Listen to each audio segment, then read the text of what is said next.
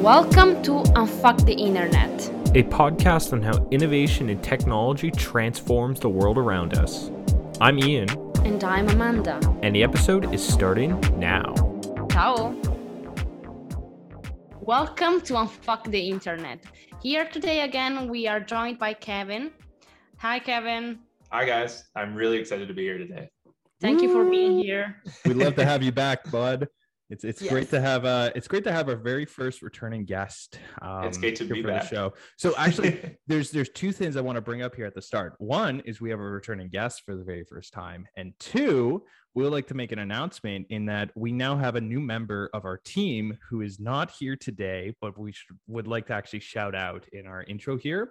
That will be Virak. He's going to be our new editor. That's going to help us with editing our videos going forward.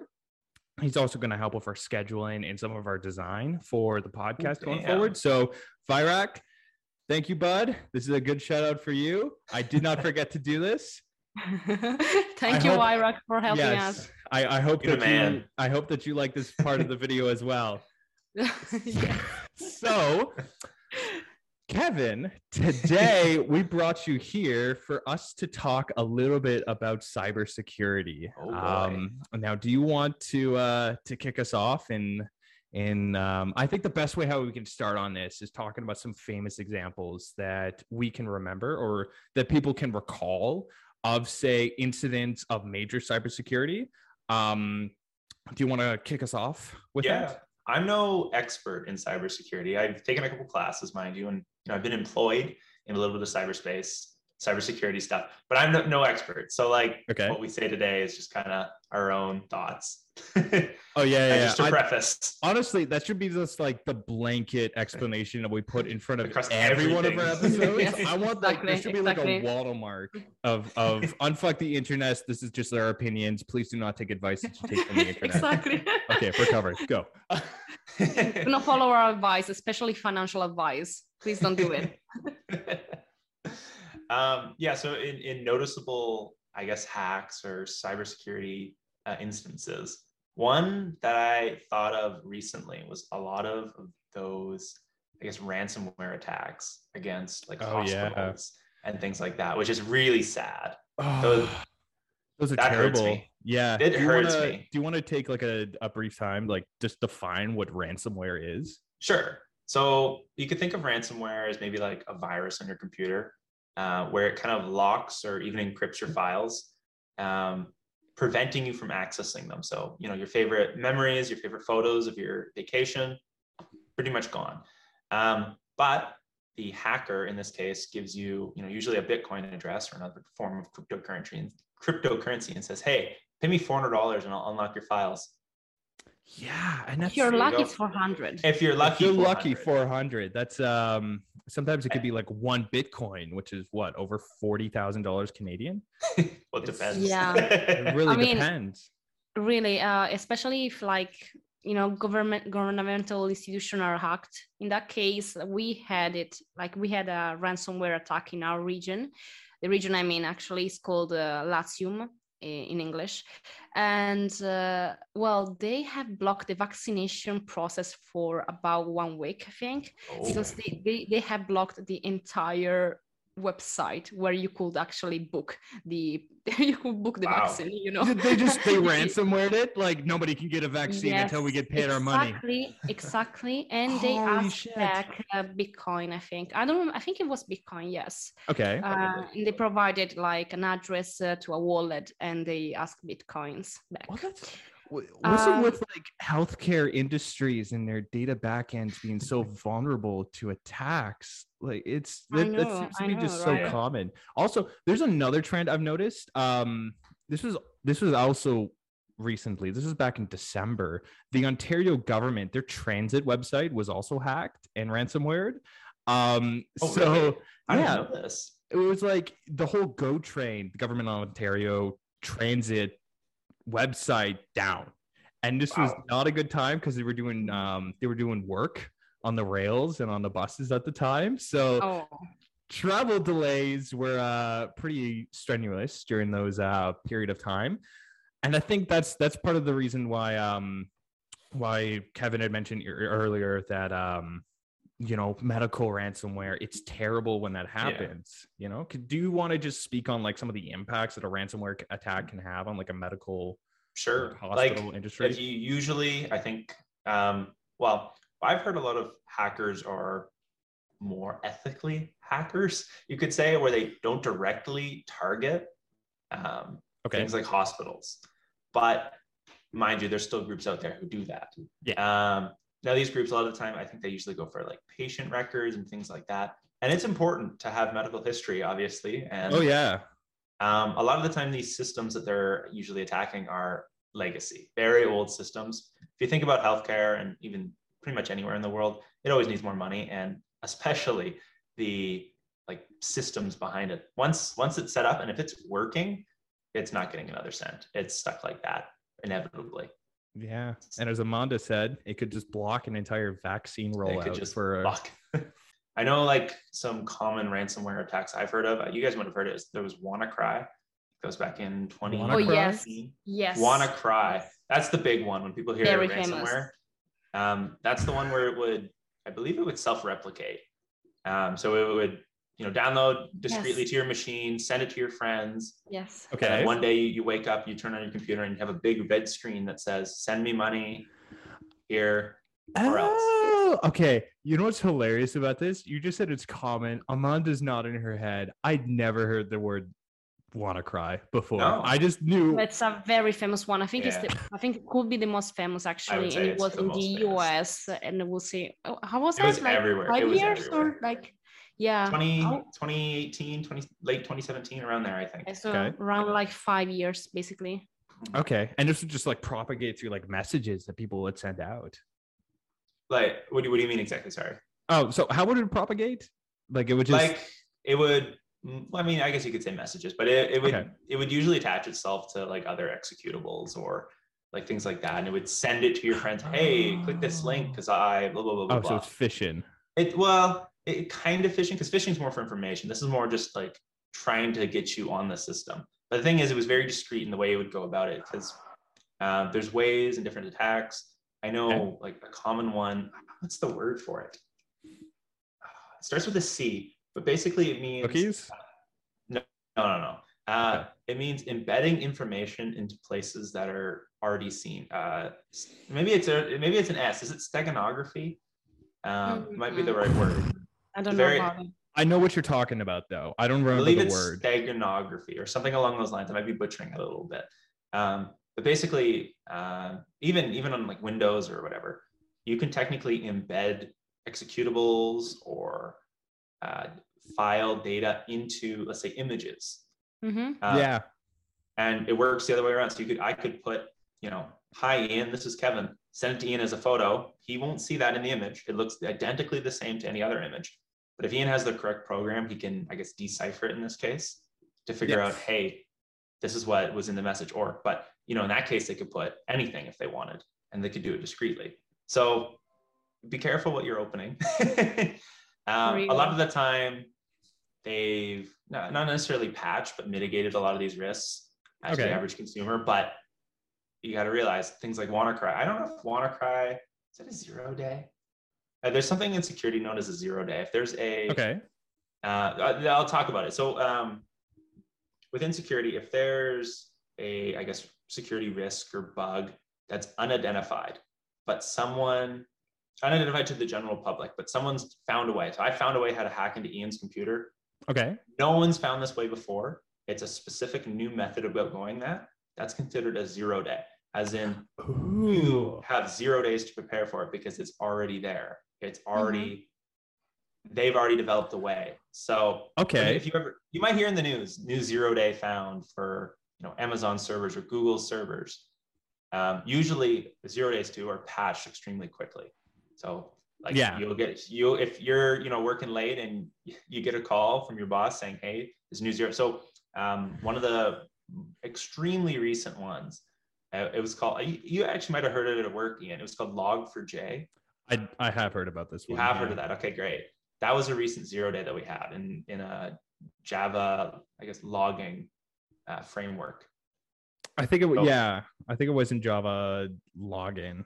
It was a Java, Java logging framework which allowed people to just uh, especially get into systems just by sending a certain link. Yeah. Uh, so Yeah. that was a zero day that was found out, Okay. and it went across the whole industry because everyone was using this thing. So Yeah, I think the one I can recall was Heartbleed back in like 2014. Heartbleed was also a zero day. Yeah. yeah. that and that one was they they essentially they took the string from an IP address and they just said, "Hey, this IP address isn't eight characters long; it's 400," and then they could read all the traffic on the website or Yeah, all the traffic on the server. actually. Yeah. I think it was it was some response thing, but something along those lines. Yeah. Okay. Um, but it was mixing with the set size they of an expected response. Yeah. They could send data within there and So Amanda, it's fixed now. These are all all, all that Yes, we talk these- about right now. It's not they're fixed. That's why they're called zero days. but the big the, the big thing to realize now is there's still unknown zero days that exist out there. Of course there is, because every every type of software, every system, every process in the world has some sort of issue that Mhm. people don't know about. So it's essentially become almost like a game of cat and mouse or um like gopher what's the name of the gopher with the hammer game called again? Is it whack-a-mole. Whack-a-mole. why is that? It's like whack-a-mole with um security problems in the modern day. You Oh, know you, completely. you slam down one issue and then the next day your entire system is bricked because of a of a new zero day output that came up um overnight and decided to wreak havoc on your system so i think um the the where i want to transition this to is how does this like affect our modern day trends of security out there like Totally. um we, we've kind of talked a little bit about say impact on covid vaccinations that being affected hospitals as well um or even individuals but how does this work into say companies their services that they can provide like are there any major industry news about people saying um, we have to invest into this to make better security Yeah, totally. I think I think historically security has kind of been put on the back burner a lot of the times, uh, especially with, from a cost perspective. okay And it's not a security first. Many most companies, I would say, even today, are still not a security first company or like a data privacy first company. I don't I don't think many companies even want to adopt that or say that.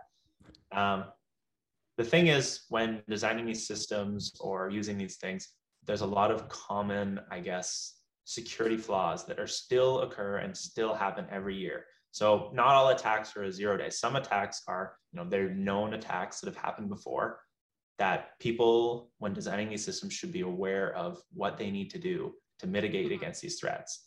Uh, there's a popular term called the OWASP top 10. I forget what OWASP stands for. I learned it in a class a long time ago. Um, but essentially, it's the top 10 security threats they've found within systems within the said year. Um, Okay. Now, these are now these are types, different types that need to be analyzed for. I think, Ian, if I say this, you might know what it is, but do you know what a SQL injection is? Oh yeah like as somebody who codes in sql all the time yeah i know what a sql injection is Okay. So the, the cool thing about that, um, there's like that issue's been known since the early 2000s, well before actually Yeah. the early 2000s. well, didn't didn't that bring down the uk government at I one think it point might have. I'm not sure. I heard a Oh story God. that um it was a it's a str- so it's a query that they wrote or it's a string in SQL that Mhm. if you inject it then it give, give, gives you complete access to their system. Yeah. And they uh they ran it and I think it was the UK government back in like 2008. And I, I remember because I was reading it in a book recently, and they literally they list out the string, the entire string, that if you write this in a SQL database, it gives you complete access to it. And Mhm. nobody's ever been able to fix it since then. So No, you, you so you can't fix it. You can only No. mitigate against it, and it's the way things are typed and the way things are sent from your, I guess, computer to the Yeah. server. Um, now, like most of the time, most people, I would say, hopefully, most developers are aware of that issue, and a lot of not- these. I don't think it's going to come up accidentally. It's like, oh no, I accidentally typed in the command string. Let me just go topple this everything. You know? topple this world government typing no so a lot of these so there's tools that have been developed for industries that automatically scan for these kind of i guess Okay. flaws um, one i believe is called snake s-y-n-k uh, and there's lots of others SonarQube uh, just to name a couple offhand. um, but with those, they'll automatically scan your website, scan your code to see, hey, is this a possibility that might come up in the future? Just to cover your ass. Okay. I know personally with me, um, there's so there's internally, this is what the company's doing, but the company also has to realize what's happening externally. And externally, a lot of the time, it's not a dude who's going to, you know, ukgovernment.com and trying out every string. They've automated it at this point. Yeah. Where they have a computer which scans through websites, just looking for instances of it know that it knows is a thing because there's lists of, you know, common issues. It's going to scan, it's going to try them, and it's going to see what hits. I know personally for me, I, I run a home server, so I can get to I can see these these things coming in at real time. Today, I was just looking because I was curious for you guys to see how many tries people have tried to get into my systems. Um, over 45 times today, I've had uh, a computer and I have a small website. Like it's just me about me. That's it. Like there's nothing else on it. I know. um, um, so when it when it does that, it lists the IP address. So where the request is coming from and how they're trying to sign in. And just by looking at this activity, I can kind of tell, oh, hey, it's like this is this is a computer just trying. Like they're trying admin with the password being admin, stuff like that. And then admin one, admin two. Admin one. So they try this. They don't exhaustively go through every possible combination, but they try the, the most couple. I have programs against this which will look and be like, okay, hey, this idiot's trying to get into my computer, bans them, stuff like that. But that's about all you can do. Uh, there's a lot of other security, I guess. There's snake oil out there, which will help you secure your systems. It's called. Uh, of course, security. it's called snake oil. Well, it's kind of like a snake oil. It's it's like we're gonna make the most trustworthy thing in the world. Let's call it the least trustworthy thing ever. No, I don't know that I meant it's more of a snake oil. It's not called snake oil, but oh, it's the, okay. It's more like it, it's called uh, the concept's called security through obscurity. Um, just because you hide the key really well doesn't mean someone can not get the key to your system. How can they get it? How, so let's say, like, just I'll give you an analogy that you're in your house and you have your front door. Um, you could hang the key, you know, put it underneath your mat. That's a pretty mm-hmm. bad spot. That's put an obs- that's maybe a normal spot. But let's say you put it in your mailbox. That's a bit mm-hmm. more obscure. The security design in that way. So there's something called uh, I'll just give a quick example. There's something called a port, uh, which is basically how you select where you want to, I guess, interface with a computer. Mm-hmm. Um, a common security through obscurity is not using the standardized number, uh, which in this case would probably be 22, and instead to use just some completely random number. Um, but there's programs out there that can just go through every number. So mm-hmm. even if I hide my key in my mailbox, but I give someone an infinite amount of time to look for that key, mm. they're still going to find that one day. Okay, I so see. That's security through obscurity and why it's not really the best way to go about things. Um, circling back kind of on, you know, more of a company perspective for, for Ian here. Um, there's a lot of tools that's been developed and especially in like cloud environments. And that's where kind of I have more, more of a say. Well, so before we were talking, we wanted to learn a little bit more about. Um, I know Kevin and I, as Canadians, we wanted to learn a bit about how like it changes the security um, or security protections that we get from our government from here compared to Europe.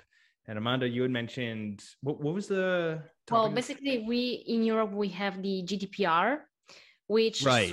stand for general general data protection uh, regulation, I think. Okay. And uh, basically, this was rolled out in May 2018, if I'm correct. And oh, so only four it, years ago. Yes, so it's not long ago. And actually, when it was rolled out, we have received like for all the companies you were subscribed to the mailing list, we have received like several main mails like requesting us for accessing the data and stuff like that. So oh, basically, uh, with this um, with this new regulation, we can actually ask to the corporates, to the companies, to have all of our data, basically and then what we'll also can can have back basically is uh, just uh, we can ask to be deleted forever by their system Right. but that was the right to be deleted, right? Or right to yeah be forgotten. yeah cancelled cancelled Okay. forgot yeah, yeah. I'm gonna self-cancel myself. yeah the, there's actually the, the right to access to your data so you can for example in europe in france for example i know that it, happened there. Like a person can ask to the to the corporate facebook basically to have all the information about this person about the account like all the things that they have like chat records and everything basically. And you could do the same for google and like all of the big corps or like o- even small corps because this is your right and it should be granted and uh, also you can request to be deleted by their system like and they will they will have to provide this kind of information like they will have to get back to you basically and you can always like opt out for like all the the the data things that they send you off every time you know Okay. and also there is one thing well actually you there, there's only one exception when you cannot request to be cancelled okay. and this exception is within the government and uh, within like the healthcare system as well um, so Oh. for sure government agencies and uh, healthcare if i'm correct okay. it might that makes sense. like That's reasonable. Yes. that does make a whole lot of sense. I mean, you do want to Yeah. hear like you do want to know what the medical history of this guy is. You don't want to be like a complete ghost out there. Yeah and uh, also yeah i think this this should be like the, the few examples that we have i think Okay. um, and also probably like a few more but also every time will be institutions Okay. um, but yeah for companies we can just like ask to be cancelled completely Was there any pushback that you heard from like companies saying we don't actually categorize all this stuff? We can't find it. Like if we well uh, i mean i didn't ask personally for my data but every time Okay. that i asked for all my data to be cancelled i actually received a okay response uh, basically Oh. like they did it yeah Okay. they, they they do it but they actually reserve like i think two weeks of the time to keep your data within their corporation right. and then okay. like after two weeks they will delete it well it depends on the that too. company of course and probably also depends on where the company is like where it's placed Like, Okay. could be sweden could be whenever in europe you know um so yeah it, it really depends but like for a short period of time they detain your data even though you ask for cancellation but then they should be canceling them at least that's what they say you know That's what they say, well, if, you know. they, if they have an audit, they have to prove that this is this way. So yeah, otherwise they're Mhm. they're pretty much skewed. I think. Have you have you heard any stories of like companies being asked to remove data and then they get like a hack, like what Kevin had mentioned earlier? You know, somebody hacks into their system and they find out, oops, they actually didn't delete anything. Mhm. Has it has anything like that emerged? Um, I'm not sure actually. I am not completely sure. Okay. No, I wouldn't say that. So I, I don't know this kind of information for for Europe. So I, I Okay. don't really know. But anyways, if there is like a data breach, the companies have to tell you that this happened within three working days. Within three days. Yeah, working days. Kevin, what's they the, have uh, 72 hours. Kevin, what's our timeline? Because I think there is a limit here in Canada. I think it's a while, man. I'm not. I think it sure. is a while because I'm I've pretty heard- sure it's like 30 days or something. It's like a month. Oh my god. Yeah, they give like companies here, Amanda, like a month to be like, oh, okay, how do we mitigate the disaster that this is going to bring up on us? Oh no. Oh no, no, no. no. I mean, for us, the maximum time is three working days, so 72 hours. But then it should be the, the best practice is do it as soon as it happened. Yeah. You know, as soon as you know that information of this person has been disclosed by an hacker, then you just like contact them straight directly. You, t- you tell them immediately. I think that goes like complete opposite to like Mm. a lot of the stories that we hear here. I mean, the fact that Kevin's laughing at that just proves how big of a problem it is here in North America. Um, wait, so I know there are regulations that say like 30 days and then you have to notify the people, but do wait, Kevin, do people even have to notify? Like, Uh, people, like kept it a secret that they've been hacked? but PIPEDA in Canada, I'm not exactly sure. I know with security bugs, like in particular, the way it's kind of disclosed is usually a, a nice way. Um, Okay. so in regards to our example from earlier about the the logging framework, uh, in that case, the person who found the issue would mention that to the owner of the product, usually like on the down low, and they would have 30 days or so to fix that issue. Mm, But then they could make it public.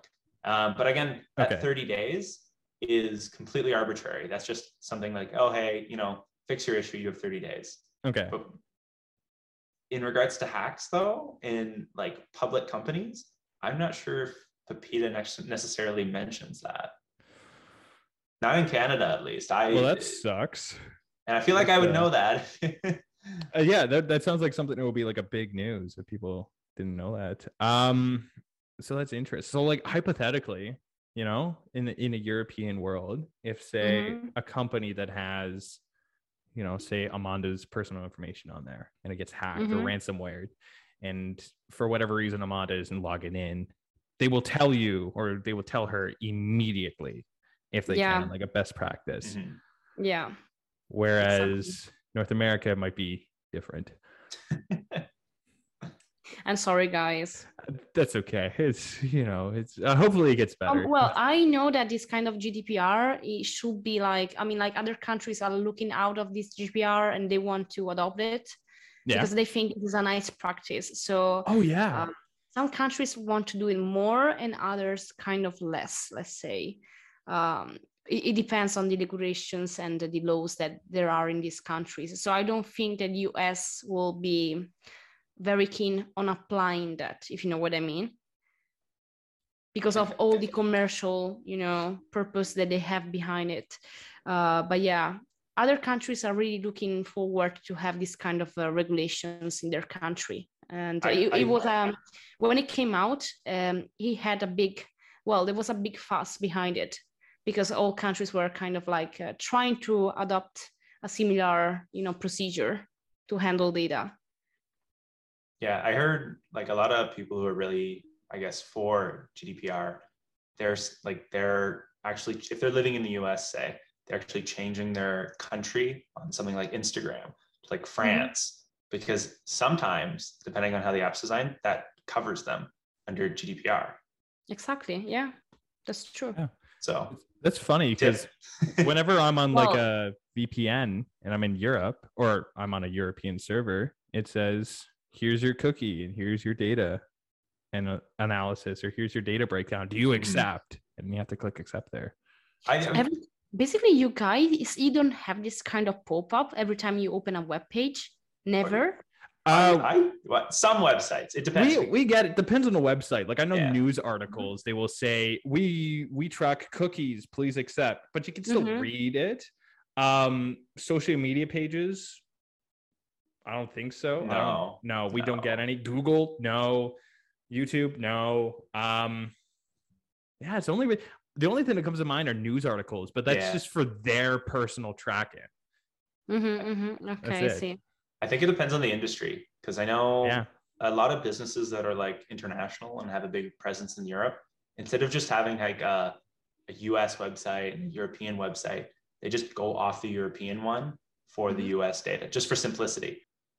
kevin Okay. you actually have a a good last um topic idea like Yeah. you were just mentioning before I was thinking we could kind of transition this to what security is going to look like in the future and just some really cool trends I'm seeing right now.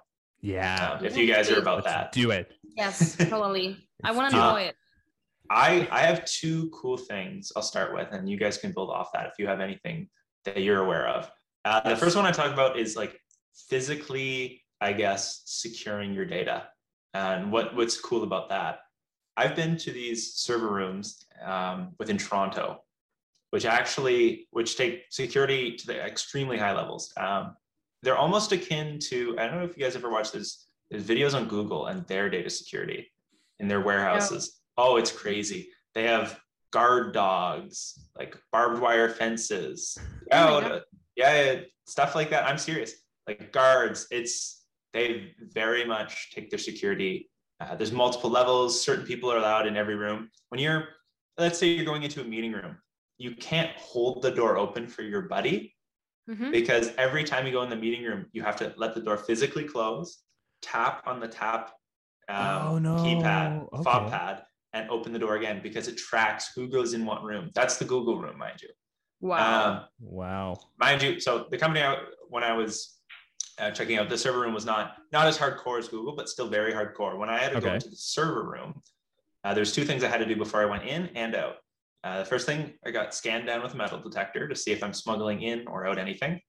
And then the second thing they do is they weigh you to see to notice if there's any weight discrepancies. So I guess what they're worried about is if you're somehow, you know, you stole a hard drive out of a server, put it in some sort of bag that prevents it from being, you know, detected from the metal detector, and Okay. then you got through, but then you still have the weight, and it's going to notice, hey, you know, you're Yeah. five pounds heavier than you were. What happened there? You eat a bag of nachos, or But my question is: Is have these like security experts never heard of a USB before? Like, it's I, you see, there could be things. I guess there's always ways to get around it. But again, the Okay. people who are only allowed in these server rooms are the most trusted employees. You're not going there. right. If, if you went to, you're not getting a Google tour around the servers. Let's let's be honest. Uh, it's only core people who they trust who've been background checks. Uh, is there a possibility for a USB to go through? Sure, but maybe that's why you have the metal detector. And there's a lot of other mitigations that are they're there and take place. Cameras everywhere, facial tracking to see who's going in and out. It that's absolutely crazy. So that's more on the physical side of things. Yeah, because that's that's more like physical security. That's not. yeah, which you, uh, you you wouldn't expect from something software related or cyber Yeah. related. There's still a physical aspect because those servers have to go somewhere. So that was Yeah. that was something that I thought was really cool. Uh, the second, maybe maybe less intimidating, um, is more in the virtual space now with cloud cloud security. So Mhm. What do we Um, have? Virtual virtual guard dogs or something? I that what it wish, man. You know, it's like you you let you let little data Like encase- NFTs dogs, basically. NFT dogs running Yeah. around. I'm gonna name mine Stu after my Barking dog. around. You're barking around. You know, you know what? You're gonna get them to like roar like lions. you know these these little like dogs, and you're like, oh my god, they're chasing me. Oh no! They're so Oh, cute. they're attacking me. Whatever will I do? And then you take off the glasses. You're like, oh wait, there. yeah. How do you do on the cloud though?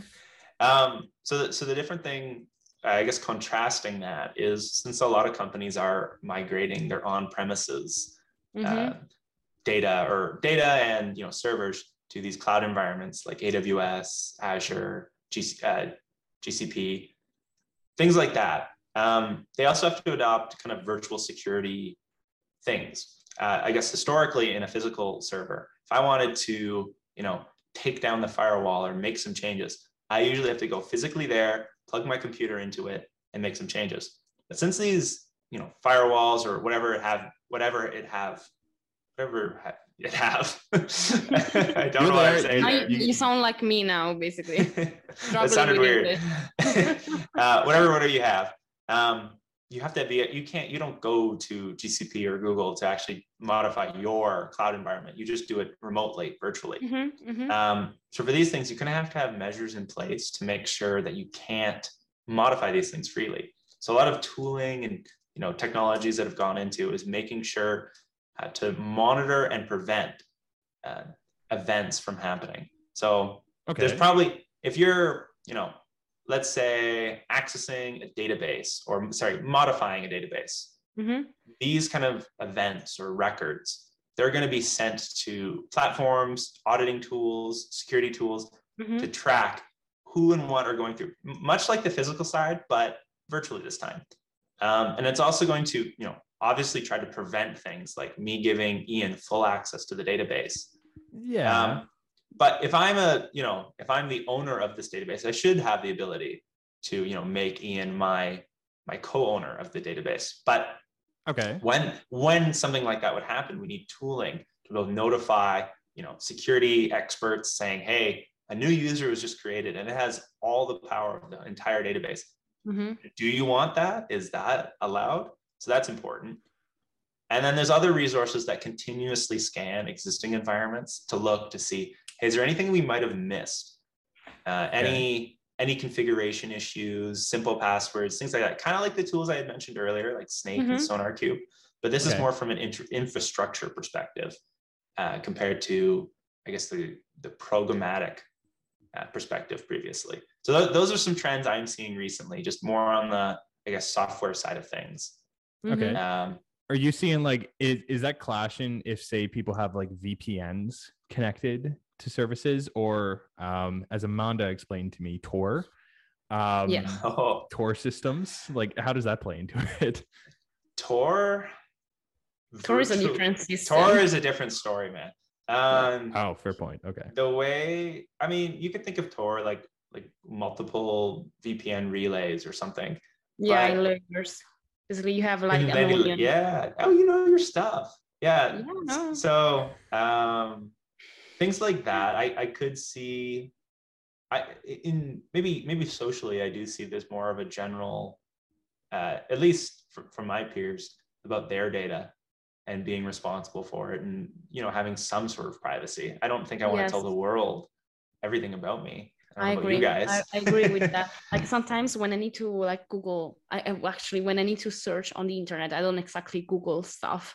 Um, like things that are I don't know, like weirder maybe. I I don't want to be targeted with that. You know, like I'm looking for a product, then I don't want to see the ads about this product. Then I Mhm. just open Tor and I search for it in there basically. And they have this. Um, well, in Tor there is this partnership with uh, DuckDuckGo Yep, um, I'm- and Yeah. basically it doesn't this browser they, they don't track your information so they don't track anything about you. And you basically go undercover and with the help of tor you have many layers of you know navigating the web. So you first have an ip and then like you have a second address of ip and basically you are dislocated in many different places so you might be every time that you refresh store, you have another ip you know so Mm. for one second before you're in Germany, the other one you're in South Korea, let's say. You're Yeah. untraceable. You, you cannot be tracked. You can be anywhere, you know. Yeah. Now You're imagine you're not- those people. to clarify, you're not untraceable. It's still possible, and there actually has been some cases. Hmm. Yeah, I know. There, it's not to scare you, Amanda. There Yeah. have been cases of people. Um, I guess you can narrow down who's connected to Tor in a certain area at a certain time. Mhm. So, mind you, I can't deliberately say, "Hey, Ian just looked up, you know, something on Google." Mhm. but you can be hey ian was on Tor at this time what does that mean Oh Well, no. I think if you have to go, if you have to do such an investigation, then you will do an investigation for people that do like weird stuff on yes Tor. it- it's usually you know, like crime. people that Yeah. I, you know, like they do, uh, they buy children pornography. People Yes. like that, you know. For that people, well, do an investigation. That's that's okay, you know. Yeah. You, you should you should go further. You should arrest them, you know. if Yeah. They sell these kind of things, or people that you know buy guns on the net or buy other stuff that shouldn't be allowed, you know.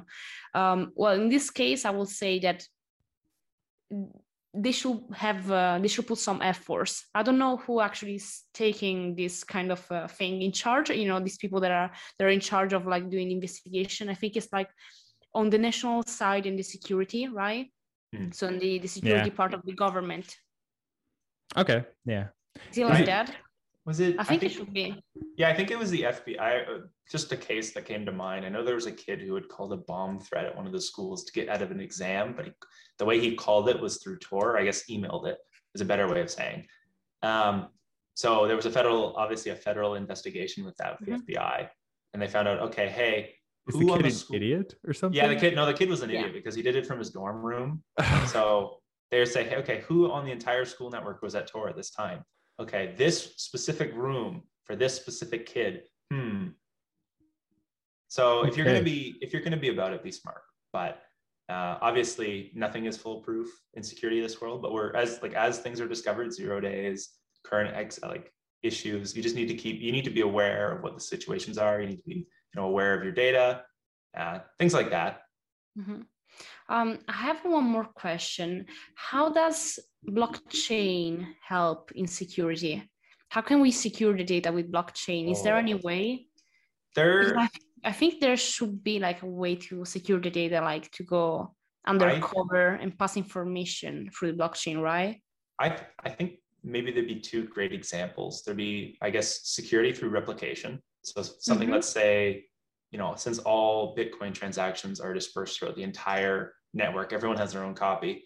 If Okay. you know, let's say Ian's copy of the Bitcoin blockchain gets ransomware, okay, it doesn't matter because he can just pull a fresh copy off of everyone.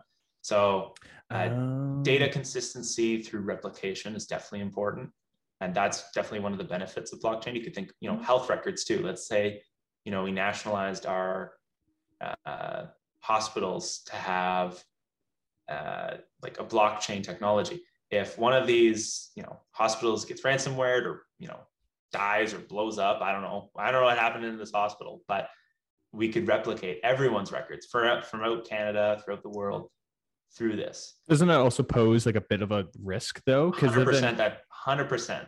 If every system has the same data replicated on it, just in case like one system gets locked down ransomware, then they can just access it and view it at somewhere else. which is- Yes. So I guess within within that way, uh, here's just a proposed system. In a in a way, something like that. Every medical record, I guess, could be uh, encrypted through its own, you know, pr- personal private key. So only Okay. Kevin Mhm. can Mhm. access Kevin's records, things like that. So it's still dispersed and it's still safe, but I have that key. And then I have the responsibility as you know a citizen to keep that key secure.